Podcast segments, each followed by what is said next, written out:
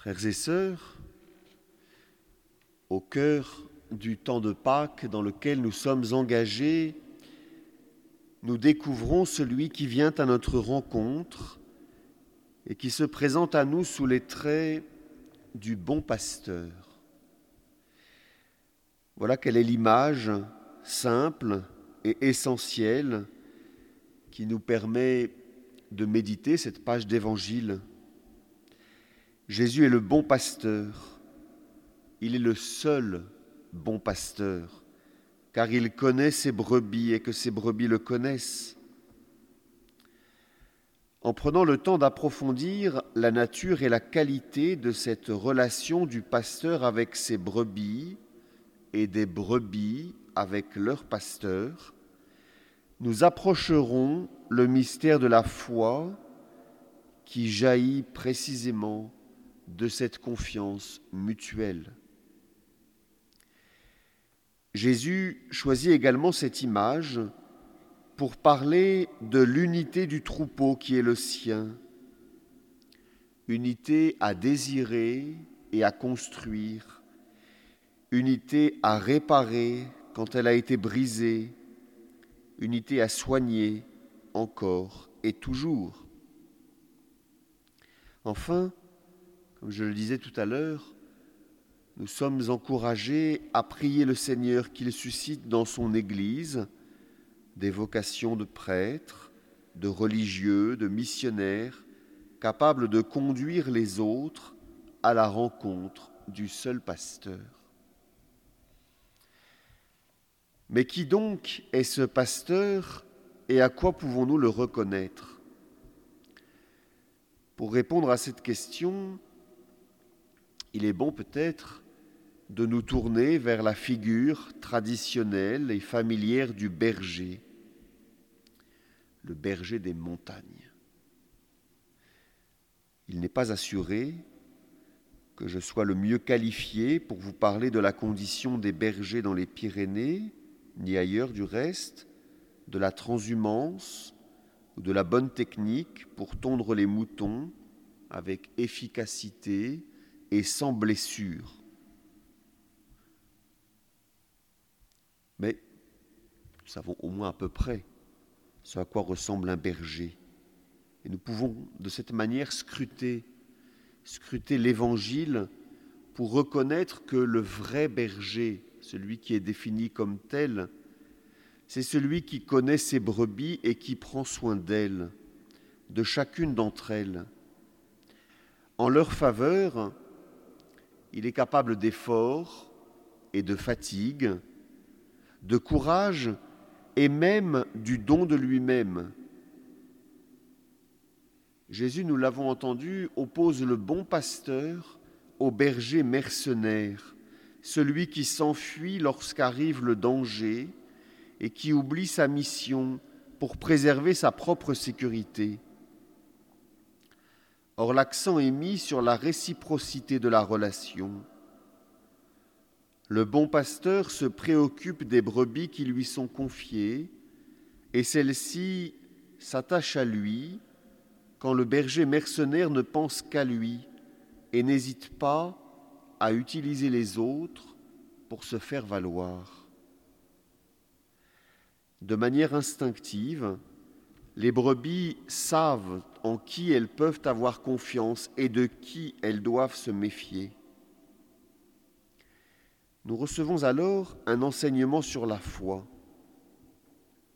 En effet, c'est en Jésus, le bon pasteur par excellence, que nous mettons notre confiance et notre espérance, car il nous guide à la manière du berger et il nous préserve des embûches et des dangers, et même des bergers mercenaires qui cherchent à s'imposer. Mais qui donc fait partie du troupeau confié aux soins de ce bon pasteur? Si de nouveau nous nous référons à l'expérience ordinaire du berger, nous pensons spontanément aux brebis qu'il est chargé de guider et de protéger, de soigner et de nourrir. Ces brebis qui constituent un groupe assez identifiable. En écoutant attentivement Jésus parler, nous l'entendons dire, J'ai encore d'autres brebis qui ne sont pas de cet enclos. C'est donc qu'il se sent responsable de ces brebis qui ne le connaissent pas encore, mais que lui connaît déjà.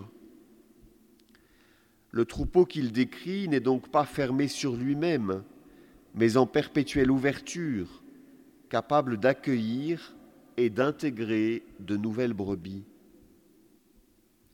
Un défi de taille se pose alors au pasteur, c'est celui de l'unité. Il y aura, dit-il, un seul troupeau et un seul pasteur. Le risque de la division existe toujours au long de l'histoire et aujourd'hui encore. Et ces divisions ne concernent pas seulement les grandes fractures qui ont éloigné les chrétiens les uns des autres.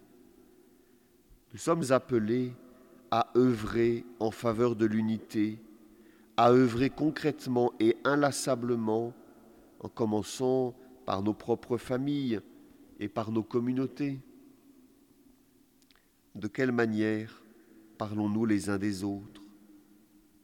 Quelle place accordons-nous au pardon et à la miséricorde? Savons-nous écouter celui qui est différent ou qui porte une autre histoire que la nôtre?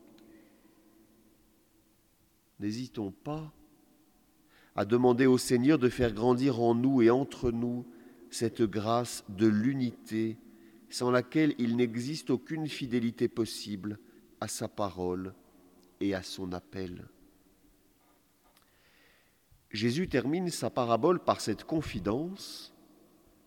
Voici pourquoi le Père m'aime, parce que je donne ma vie pour la recevoir de nouveau. Il existe ainsi un mouvement de don et d'accueil. Jésus reçoit de son Père la vie qu'il accepte ensuite de donner pour les autres.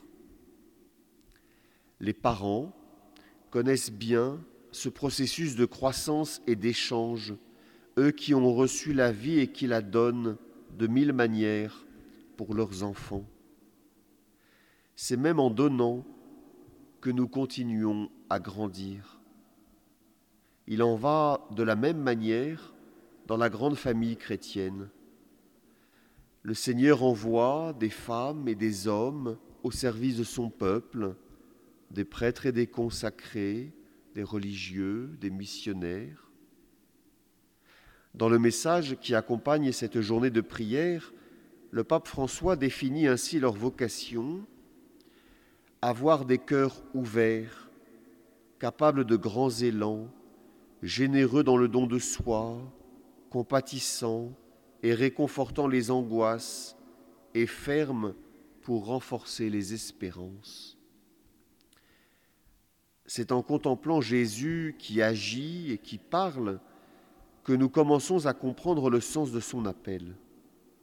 De même qu'il nous encourage à être miséricordieux comme le Père, de même il nous apprend à être bons pasteurs les uns pour les autres, non pas seulement les consacrés ni les ministres ordonnés, mais tous les baptisés, parmi lesquels nous le prions spécialement de continuer à en choisir certains pour le service du troupeau tout entier, les brebis qui le connaissent déjà et toutes celles qui ne le connaissent pas encore. Ô bon pasteur, fais de nos familles et de nos communautés des lieux de vie ouverts et favorables à la croissance des vocations. Amen.